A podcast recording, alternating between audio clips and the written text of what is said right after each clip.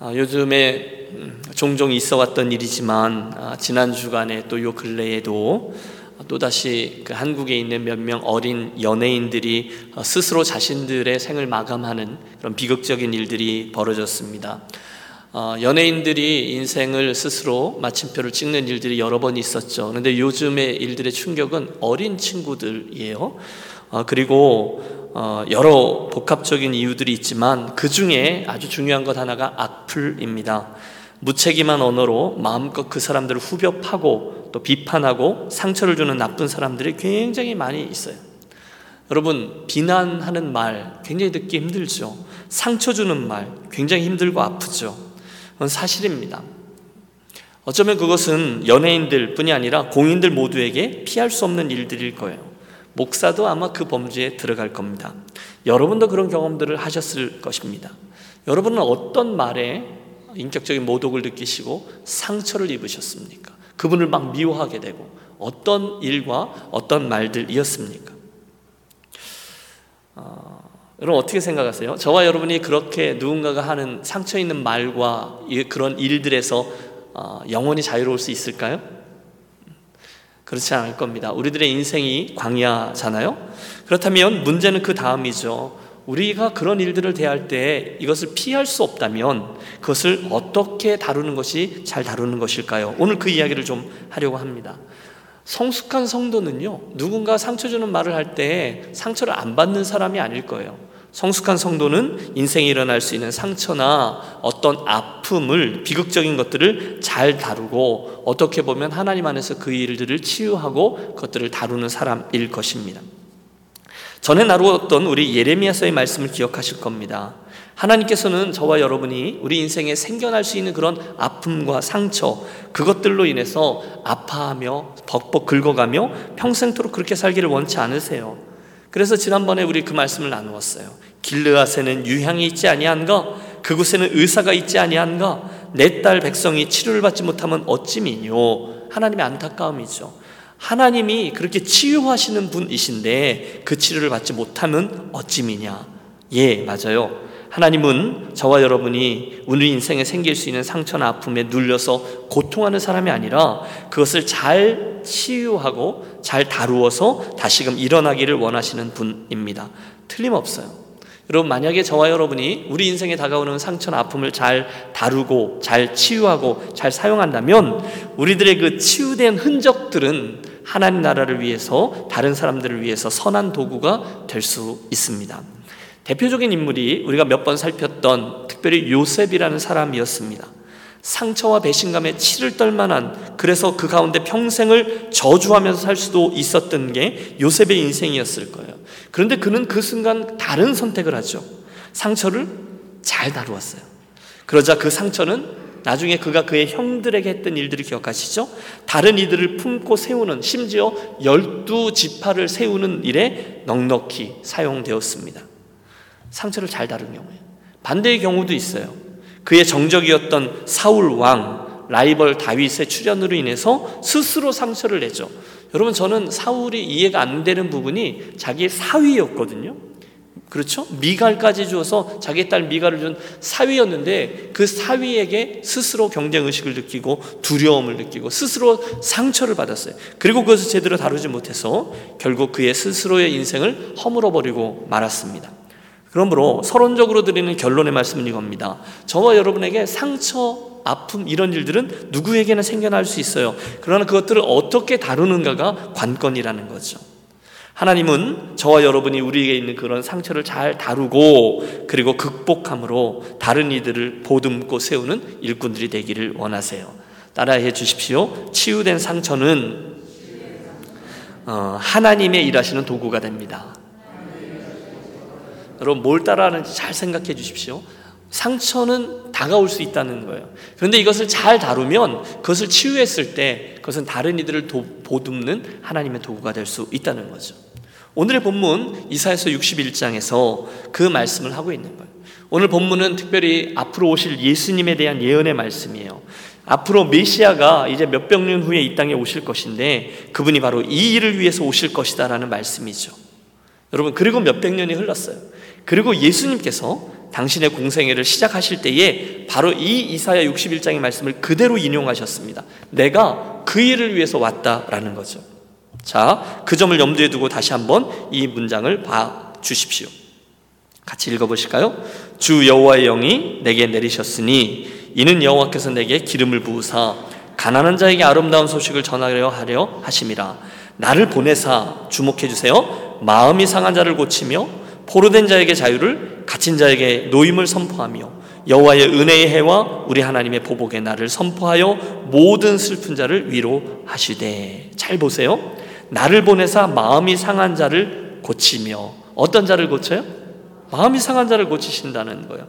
포로된 자에게 자유를 주고 갇힌 자에게 노임을 선포하고 여호와의 은혜의 해와 우리 하나님의 신원의 날을 전파하여 그 다음을 또 잘 보세요. 모든 슬픈 자를 위로하되 누구를 위로해요? 슬픈 자를 위로합니다. 무릇 시온에서 슬퍼하는 자에게 화관을 주어 그 죄를 대신하여 기쁨의 기름으로 그 슬픔을 대신하여 찬송의 옷으로 그 근심을 대신하시고 그들이 의의 나무 곧 여호와께서 심으신 그 영광을 나타낼 자를 일컬음을 받게 하려 하십니다. 기가 막힌 말씀입니다. 여러분 1절을 보세요. 예수님이 오셔서 하실 일이 있다는 거예요. 뭐죠? 마음이 상한 자를 고치신다는 거예요. 슬픈 자를 위로해 주신다는 거예요. 그리고 거기에다 뭔가를 더해서 더 좋은 곳을 주기를 원하시는 분이라는 거예요. 여러분 굉장히 이것들이 대조되어 있어요. 우선은 죄를 대신하여 죄는 슬픔과 상실을 의미합니다. 죄를 대신해서 예쁜 화관을 주신대요. 여러분 하나님께서 저와 여러분의 인생에 슬픔과 애통함 대신에 기쁨과 아름다운 화관을 주시기를 축복합니다. 그분은요 슬픔을 대신해서 희락의 기쁨을 주시는 분이라는 거예요. 근심을 대신해서 뭘 줘요? 근심을 대신해서 여기 안 나오네요. 어, 저기 세 번째 줄에 찬송의 옷을 주신다는 거예요. 찬송의 옷으로 그 근심을 대신해 준대요.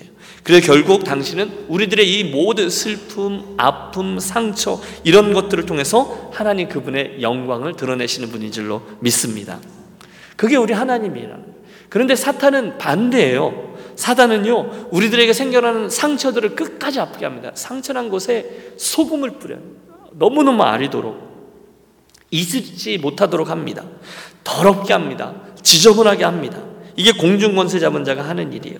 그런데 하나님은 그 상처에 아름다운 화관을 씌워주신다고 하세요. 여러분, 이 말을 분명히 믿는 저와 여러분이 되시기를 축복합니다. 여러분, 누구에게 상처를 드러내는 것은 쉽지 않습니다. 꺼내기도 쉽지 않아요. 또 부끄러워요. 그리고 사실 여러분 누군가가 얘기 아픈 이야기, 아쉬운 얘기하면 그분이 듣는 것 같지만 사실은 별로 관심 없어요. 저만 그런가요? 음. 그렇지 않죠? 그리스도인들은 최선을 다해서 듣지만 사실 대부분의 남들의 아픈 이야기를 공감, 듣기는 듣지만 공감해서 이렇게 반응하기는 결코 쉽지 않아요. 별로 상관하지 않아요. 그런데 우리 예수님은 우리들의 상처를 흉보지 않으세요. 여러분 믿습니까? 예수님은 우리들의 아픔을 다 아세요. 왜냐하면 그분은 체휼하셨다 그랬거든요. 저와 여러분의 연약함과 상처와 아픔과 비난과 누군가가 나에게 못되게 말하는 것과 이 모든 것들을 체휼하셨어요. 그리고 예쁜 화환으로 우리를 가려주시네요. 참 위로가 되는 말씀이에요.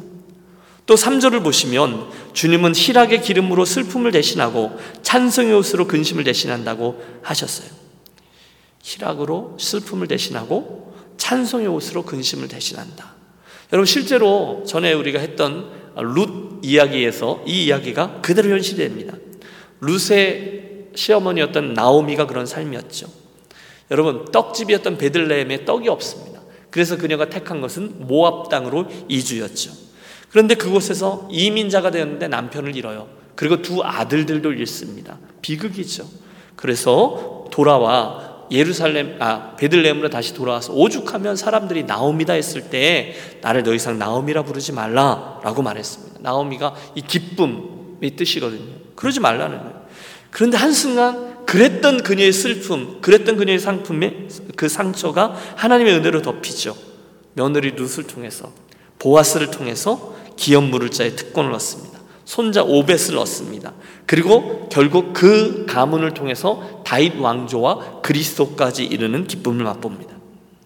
여러분 이게 슬픔을 변하여 이게 화환이 되게 하는 거죠. 욥은 어떻습니까? 똑같습니다. 욥이 얻었던 그 수많은 상처를 알지만 결국 하나님은 욥으로 하여금 기쁨으로 슬픔을 대신하게 하시고 찬송으로 근심을 대신하게 해 주었습니다. 올 한해 또는 지금까지 살아오시면서 여러분 나는 어떤 상처, 나는 어떤 아픔을 지니고 있다라고 생각하십니까? 제가 10초 시간을 드릴 테니 여러분 인생에 가장 아팠던 일, 내 마음속에 상처로 남아 있던 일을 한번 떠올려 보십시오.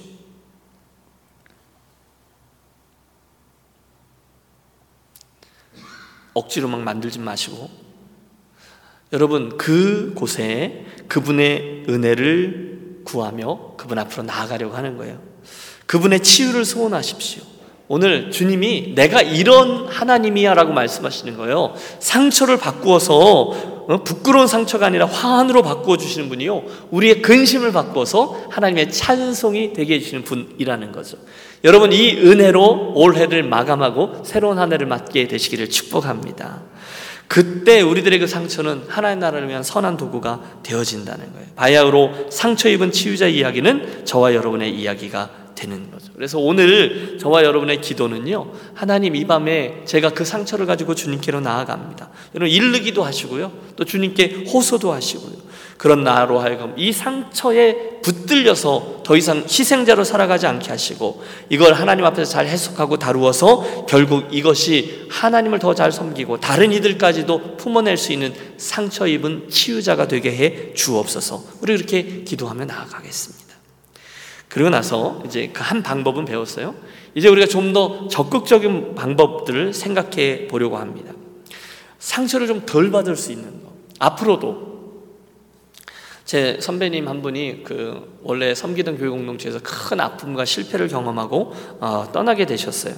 그리고 나서 그 모든 과정들을 통해서 이 어려움에 대해서 하나님 앞에서 깨달은 바를 책으로 썼죠. 그곳에서 상처를 덜 받으면서 살아갈 수 있는 몇 가지 제안들을 해 주고 계세요. 그러니까 소극적인 표현으로는 어떻게 하면 우리가 상처를 덜 받을까이고요. 적극적인 표현이라면 글쎄요. 상처에 대해서 성경적인 시각 또는 상처에 대한 어, 하나님 앞에서의 이해 뭐 이렇게 표현할 수 있겠죠. 여러분 잘 들어보십시오. 오늘 제가 그 조언들을 여러분과 함께 나누려고 하는데 우리가 어떻게 하면 상처를 덜 받을 수 있는가? 첫째, 내가 상처를 받을 수 있는 존재라는 것을 인정하라는 겁니다. 내가 상처를 받을 수도 있다라는 사실을 당연히 생각하라는 거예요. 누군가가 나에게 상처를 주시잖아요. 그때 아 저분 왜 저렇게 말하지? 아 저분 왜 저럴까? 너무너무 싫어. 좀 다르게 말할 수도 있는데 그러면서 계속해서 그걸 묵상하며 그걸 큐티하는 음? 그러면서 스스로 막 상처를 받고 이러는 것 대신에 어, 내가 상처받을 수 있지. 그러면서 그럴 수도 있지. 나도 그런 소리 들을 수 있지. 라고 생각하라는 거예요. 상처를 받을 각오를 그걸 하고서 당연히 생각하면서 살라라는 조언입니다. 여러분, 제가 생각해 봤어요. 제가 제일 못하는 게 있어요. 뭐냐면, 누군가가 나에 대해서 비난하거나 비판하는 말을 정말 못 듣겠어요. 평상시 하도 잘한다는 얘기를 많이 들어서 누가 좀 못한다 그러면 그게 상처가 되나 봐요. 특별히 사실이 아닌 일로 비난을 받을 때 정말 괴롭습니다. 여러분도 그럴걸요? 정말 밥이 넘어가지 않아요. 잠도 오지 않아요. 그 순간에 사탄은 제 안에서 속삭입니다. 야, 때려쳐, 때려쳐. 네가 무슨 이런 대우를 받으면서 그래서 여러분 정말로 많은 목사님들이 목회의 여정 속에 고 고비를 넘기지 못하고 목회를 그만두는 경우 꽤 많습니다. 저도 그런 위기들을 여러 번 겪었던 것 같아요. 그런데 저는 다행히 하나님께서 은혜를 주셔서 그때마다 저를 붙들어 주시고 깨닫게 해 주셨어요. 그리고 저를 고치게도 해 주셨어요. 아, 내가 잘못했지. 또는 어, 그런 일들에 대해서 포기하고 대범하게 넘어갈 수도 있게 해 주시고 또 아, 이걸 따끔하게 생각해서 정신도 차리게 해 주시고 그래서 여기까지 걸어올 수 있게 되었습니다. 여기 몇 가지 비결이 있어요. 제가 종종 드리는 말씀이죠. 아, 나는 주님과 함께 죽은 사람이지. 죽은 자는 말이 없지. 이게 저에게 굉장히 유익했습니다. 내가 누군가, 아, 나는 그리스도와 함께 죽은 사람이지. 갈라디아스 2장 20절이죠. 죽은 자는 말이 없어요. 그리고 대부분은 시간이 지나면 그 일이 해결되거나 또는 사실이 드러나게 됩니다. 그때는 여러분 잘 생각해 보면서 겸손을 회복하는 기회로 삼는 게 좋습니다. 여기까지 생각이 이르자 사무엘상 16장에 나오는 제가 다윗 이야기를 굉장히 좋아하는데 거기 나오는 다윗 이야기가 연상이 되었습니다. 다윗이 왕, 왕위 위에 오른 후에 처음에는 굉장히 잘했습니다만 나중에는 조금씩 조금씩 게을러지죠. 영성도 점점 더 허물어지죠. 그리고 하나님 앞에서의 인생, 그분을 경외하며 그분을 먼저 생각하는 그런 인생보다 독선적인 왕의 모습을 많이 보입니다. 그의 아들 압살롬이 했던 아주 아버지로서 잔인했던 행동들을 우리 압니다. 그때 결국 압살롬이 몇 년을 참다가 아버지에게 더 이상 받아들여지지 않으니까 저가 뭘 했죠? 반역합니다. 그리고 그 반역의 결과 한순간 다윗은 아들하고 싸울 수는 없잖아요. 생명을 걸고 결국 몰래 예루살렘에서 광야로 또다시 떠납니다. 피난민이 된 거죠. 여러분 그때 생각해 보십시오. 여러분 삶의 단계를 한 단계만 살짝 낮추는 게 굉장히 어렵지 않습니까? 근데 그는 지금 왕이었어요. 그러다가 다시금 피난민이 되는 거예요. 얼마나 배신감을 느꼈을까요? 그의 상처가 얼마나 아플까요? 정말로 살기가 싫었을 거예요. 그런데 그때 그의 상처에 소금을 친 그의 아픔을 더 아프게 했던 한 사람이 있는데 시므이라는 사람이에요. 왕과 그를 따르는 충신들 몇 명이 그 피난민의 행렬을 이루며 나아갈 때 그는 시므이라는 사람이 그 행렬을 따라가면서 돌을 들고 막 던지면서 저주를 퍼부었어요. 잘 됐다 다윗. 잘난 척하더니 꼴 좋다. 넌 그렇게 당해봐야 돼. 하나님이 벌 주는 거야. 여러분 입장을 바꿔놓고 생각해보세요. 그 상황에 다윗의 피가 거꾸로 솟지 않았을까요? 바로 이 이야기예요. 너무도 큰 상처가 되는 이야기를 계속 들었어요. 오죽하면 그 옆에 있었던 그 부하 장수였던 아비세가 왕이요. 제가 가서 그의 목을 치겠습니다. 라고까지 말했겠습니까? 그런데 놀랍게도 다윗이 반응을 잘합니다. 자기의 상처를 하는 말을 하는 그 신무이를 겸손히 용납해. 아니다. 신무이가 옳다. 그는 내가 들어야 될 말을 하는 거다. 그를 놔 두어라. 여러분 저는 여기서 다윗의 가능성이 있다고 보는 거죠. 자기에게 상처가 되는 말을 누군가가 할 수 있다라는 말을 인정하는 거예요. 자기도 그런 말을 들을 수 있다는 것을 인정한 거예요. 그리고 그가 그에게 유익했습니다. 자신에 대한 진실을 대면하게 됩니다. 아, 내가 이스라엘의 왕이 아니구나. 나의 실체는 하나님 앞에서 이렇게 평범한 너무도 악한 죄인이구나. 라는 것을 깨닫게 되었습니다. 무엇 때문에? 그 신무의 말 때문입니다. 여러분, 함께 기억하겠습니다. 나도 상처받는 말을 들을 수 있지. 나도 그럴 수 있지. 하나님께서 그 사람을 통해서 나에게 그런 말을 할 수도 있지. 지금 다윗이 그것이었거든요. 그의 말은 맞다. 하나님께서 저를 통해 나에게 그 말을 해주는 거다. 인정할 때 저와 여러분은 그 상처를 진짜 상처로 만들지 않고 아름다운 화환으로 변하게 할 수 있을 것입니다. 더 성숙한 존재가 되게 하는 거죠. 따라해 주세요. 나도 따라해 주세요. 나도 상처받는 말을 들을 수 있지. 여러분 그러면 당연하게 되는 거예요. 지난주에 설교 중에 나왔던 와이미 와이미가 와이미는 무슨 와이미 너무도 당연하다 이렇게 바뀌어지는 것처럼 하나님 앞에서 나의 자신을 돌이켜 보는 거죠. 두 번째 조언은요 사람들에게 지나친 기대를 갖지 말라는 거예요. 이것도 굉장히 지혜로운 방법입니다. 우리가 쉽게 상처를 받는 이유는 그 사람에 대해서 지나친 기대를 받기 갖기 때문이라는 거죠. 저도 누군가를 대할 때 그분에게 내가 원하는 방식으로 그분이 나를 선대해 주기를 또는 그분이 내가 원하는 방식으로 움직여 주기를 기대합니다. 그러다가 그분이 그렇게 움직이지 않으면 나를 그렇게 대우하지 않으면 스스로 상처를 받습니다. 그분에 대한 기대감이 큰 거죠. 사실은 내 스스로 만든 상처일 때가 많아요. 내가 원하는 대로 저 사람이 움직여주지 않으면 우리도 그런 거죠. 내가 원하는 대로의 목사님이 아니면 내가 원하는 대로의 장로님이 아니면 내가 원하는 대로의 교회 식구가 아니라면 내가 그것 때문에 막 상처를 받는 거예요. 그런데 여러분 그분이 내가 원하는 대로 나에게 반응해 주어야 될 권리가 그걸 바랄 권리가 우리에게는 없습니다. 그분은 그분 마음대로 행동하는 거잖아요. 그러므로 그것 때문에 상처를 받지 말라는 거예요. 그러니까 일부러 의지를 동원해야 되는 거죠. 세 번째 조언은 앞선 것과 비슷한데요. 모든 일이 내 생각대로 될 거라고 기대하지 말래요. 아, 이건 굉장히 지혜로운 말입니다. 모든 사람들이 내 원하는 대로, 이 일들이 내가 원하는 대로 될 거라고 기대하지 말라는 거예요. 거듭 강조합니다, 여러분. 저와 여러분이 내 생각을 고집할수록 더욱더 상처를 입기가 쉽죠. 어, 인생이 수동태예요. 사람들은 내가 원하는 대로 행동해 주지 않아요. 그 사람들은 이렇게 하는 게 맞아라고 나는 생각하지만 그분이 그렇게 행동하느냐? 그렇지 않아요. 그때 스스로 막 화를 내면서 그걸 그렇게 행동하지 말라는 거죠. 하나님께도 상처받을 수 있는 것 아세요? 하나님 어떻게 이럴 수 있느냐? 내가 하나님께 대해서 기대하는 게 있는데 그게 하나님의 뜻과 나의 뜻이 맞지 않으면 하나님이 당신이 원하시는 대로 행하시는데 나는 그것 때문에 상처를 받는 거죠. 하나님 어떻게 나를 이렇게 대우할 수 있느냐? 여러분 베다니 마을에 마르다 마리아 나사로 이야기 기억하시죠? 나사로가 죽었습니다. 예수님께서 일부러 늦게 그 마을에 오셨습니다. 그때 이 자매들이 상처를 받았어요.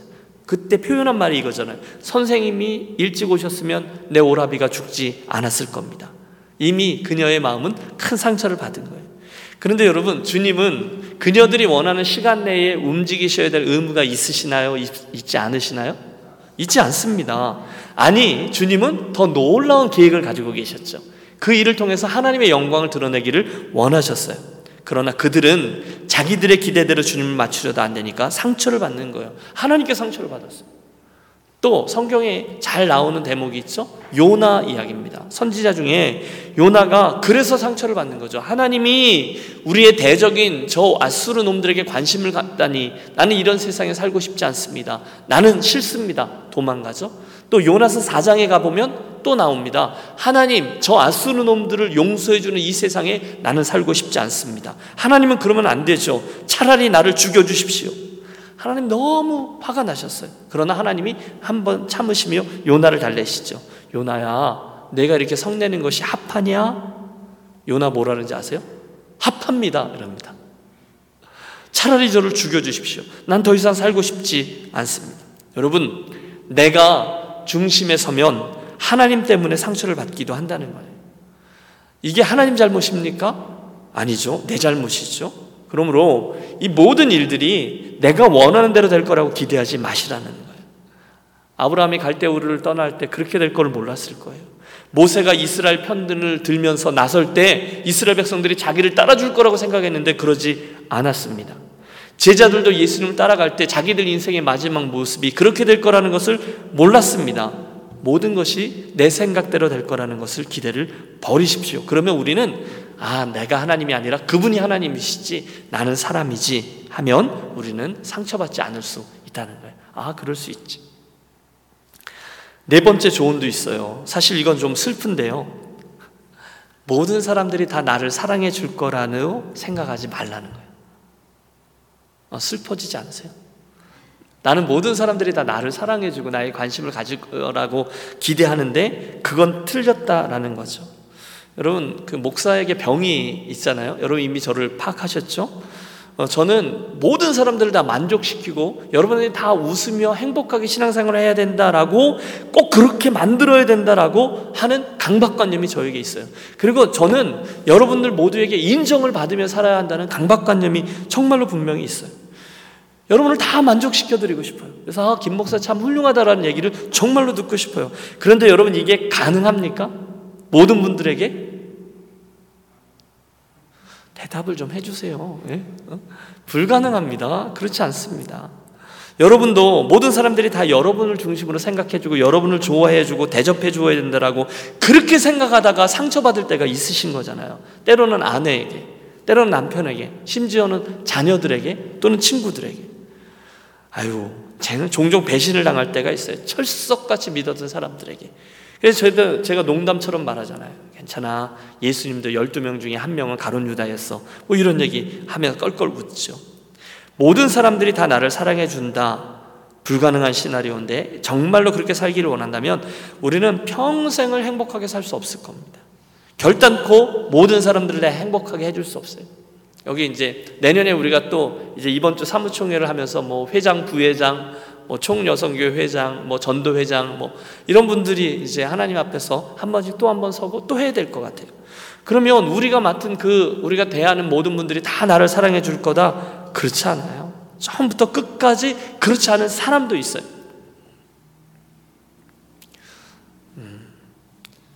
모세를 보세요. 이스라엘 민족의 국부였죠. 출애굽의 영웅이죠. 하나님 말씀의 대언자죠. 그들의 모든 것들을 다 책임졌던 공급자였어요.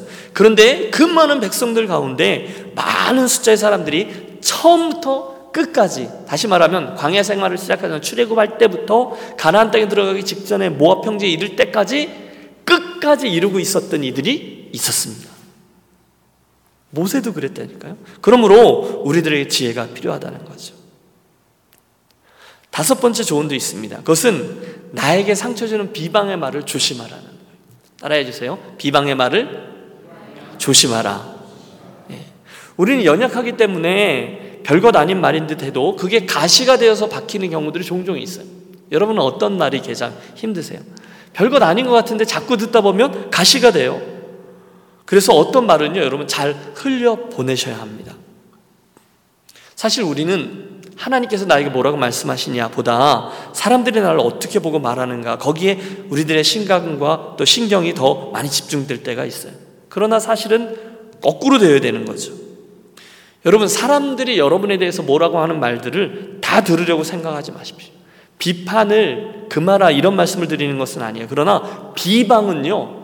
그러니까 분명히 팩트가 아닌데 하는 말은 비방이거든요. 이것은 그냥 흘려 보내셔야 되는 거죠.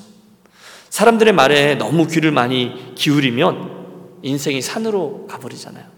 그래서 나중에는 나귀를 이렇게 지고 가는 그 이솝 우화와 같이 그런 어리석은 모습에 어, 우리가 연출하게 될 수도 있는 거죠.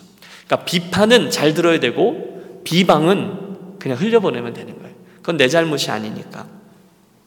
솔로몬이 전도서에서 이런 말을 했습니다.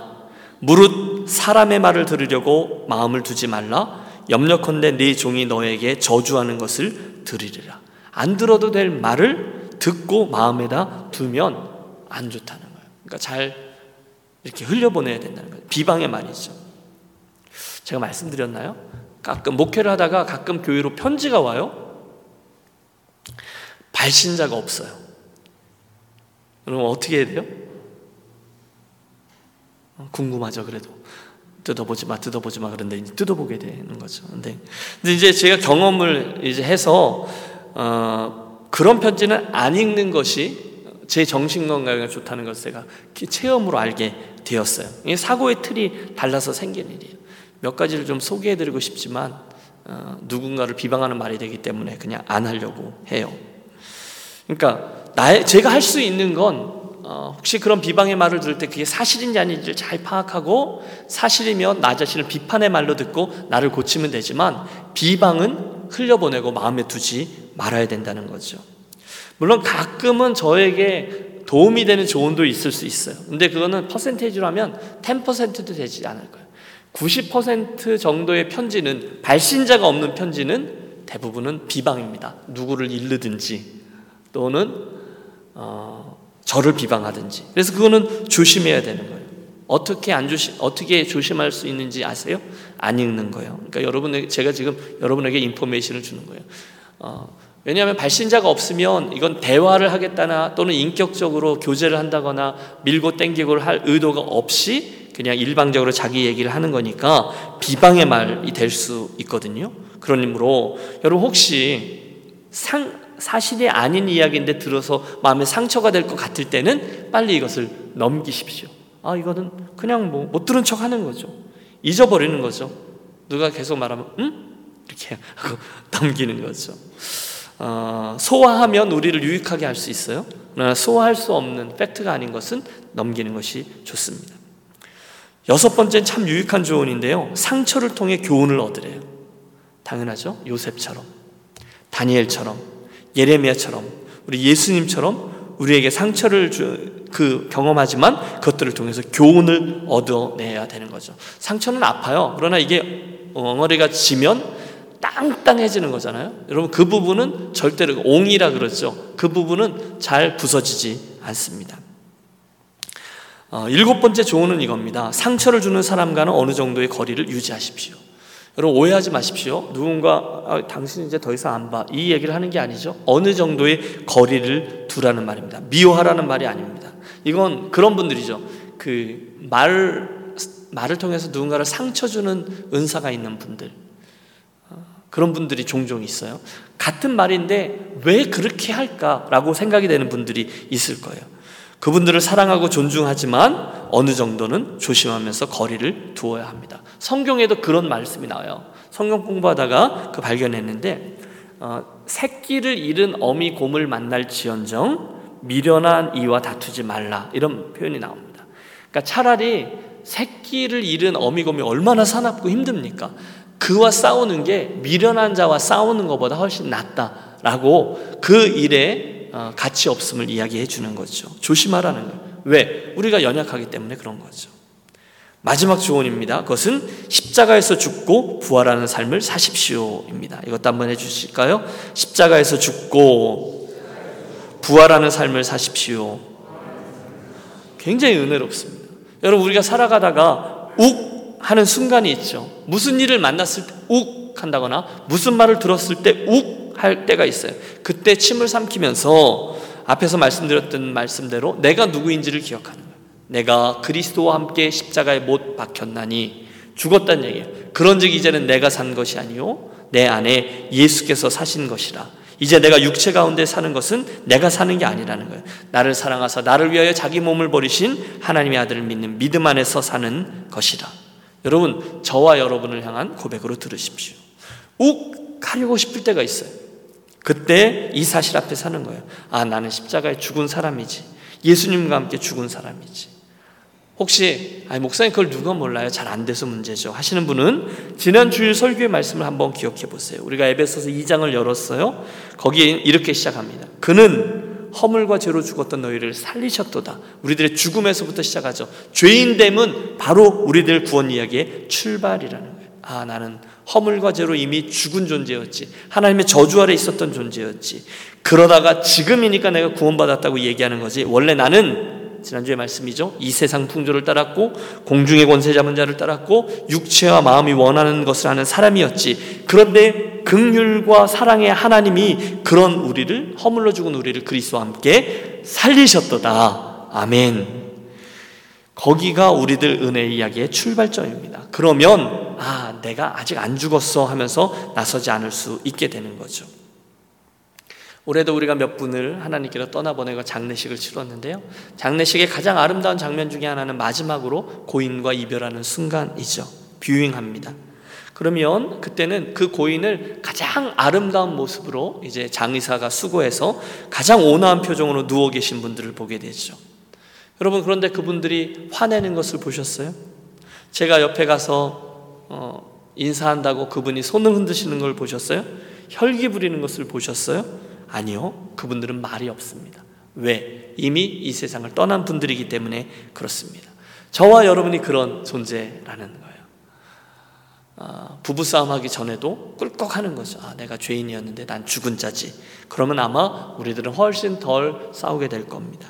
한 박자 늦추십시오. 반응도 늦게 하십시오. 그게 십자가의 삶이라는 거죠. 자, 오늘의 이 이야기들을 한번 정리해 보죠. 어, 제가 자주 인용하는 루오의 말이죠. 향나무는 자기를 찍는 도끼날에도 향내를 묻힌다. 여러분 이것이 저와 여러분 우리 그리스도인의 삶이 되어야 될 줄로 믿습니다. 예레미야 선자를 통해서 하나님은 우리의 상처를 그분에게로 가지고 가고 그때 길르앗의 의사 길르앗의 유황으로 치료받으라 말씀하세요. 그때 우리는 우리들에게 있는 이 상처를 상처 입었지만 상처 입은 치유자가 될 수 있다는 거예요. 선용할 수 있다는 거예요. 오늘 우리는 그 상처를 피할 수는 없지만 상처를 덜 받기 위해서 취할 수 있는 여덟 가지의 조언을 들었습니다. 자, 정리해 드릴게요. 첫째, 살다 보면 아, 내가 상처를 받을 수도 있다라는 사실을 인정하는 것이 중요합니다. 둘째, 사람들에게 지나친 기대를 해요? 하지 말아요? 하지 말아야 됩니다. 셋째, 모든 일들과 상황들이 내 뜻대로 될 것이라 기대해야 돼요? 되지 말아야 돼요? 하지 말아야 합니다. 그 다음에 모든 사람이 나를 사랑해 줄 거다라는 신화를 버리십시오. 다섯째, 나를 비방하는 이의 말을 조심하는 것이고, 여섯째, 상처를 통해서 교훈을 얻는 것이고, 일곱째, 상처를 주는 분들, 전과자들 있잖아요. 그분들을 조심하는 겁니다. 그리고 나는 십자가에서 죽었다라는 사실을 절대로 잊지 않는 거죠. 그러면 그분이 하나님이고 내가 어떤 존재였는데 지금 어떤 존재이구나라는 것을 알게 되기 때문에 어, 우리는 이 사실을 기억하고 더 이상 상처를 상처로 입지 않을 수 있다는 거예요. 자, 이제 우리는 새롭게 주어진 인생을 예수님을 닮기 위해 예수님의 성품을 닮아가기 위해서 수고하며 이 길을 가야 하는데 그 일을 위해서 상처를 잘 다루어야 된다는 말씀을 드는 거죠. 아픔이 있을 수 있어요. 그런데 위로자 되시는 그분은 치유자도 되어 지시는 거잖아요. 그때 그분의 만지심으로 우리가 치유되면 그 치유됨을 통해서 하나님의 선한 도구가 될 수 있는 것이죠. 제 안에 아픔이 있었던 것 같아요. 상처가 분명히 있었습니다. 데미지가 있는 거죠. 그래서 목회지를 떠나 도망을 간 적이 있어요. 그때 그 상처가 오랜 기간에 하나님의 은혜에 의해서 다루어지면서 치유가 되었어요. 근데 그것은 사랑을 받으면서 치유가 되었어요. 그때 사랑을 받고 치유가 되자 그 흔적은요, 하나님의 를 위한 어떤 소망으로 바뀌게 되었어요. 이 상처 입은 치유자예요. 아, 나도 저분처럼 한 영혼을 진심으로 사랑하며 말씀을 정말 사랑으로 전달하는 사역자가 되고 싶다. 상처 입은 치유자가 되는 거죠. 그 다음에야 하나님이 주신 새로운 사명이 임했습니다. 똑같습니다. 여러분, 저와 여러분이 있는 상처들 그냥 붙잡고 나는 괜찮아요, 나는 괜찮아요 하면서 인생길을 가실 수 있어요. 그렇게 아마 평생을 살 수도 있어요. 그런데 그분들은 중간중간에 그 상처가 덧나기도 하고 안 좋은 모습으로 표출되기도 하죠. 아마 우리 안에 있는 많은 아픔들이 그래서 아픔이 재생산되는 것일지도 모르겠어요. 그래서 이 밤에 저는 여러분과 함께 주님 앞에 다시금 나아가고 싶습니다.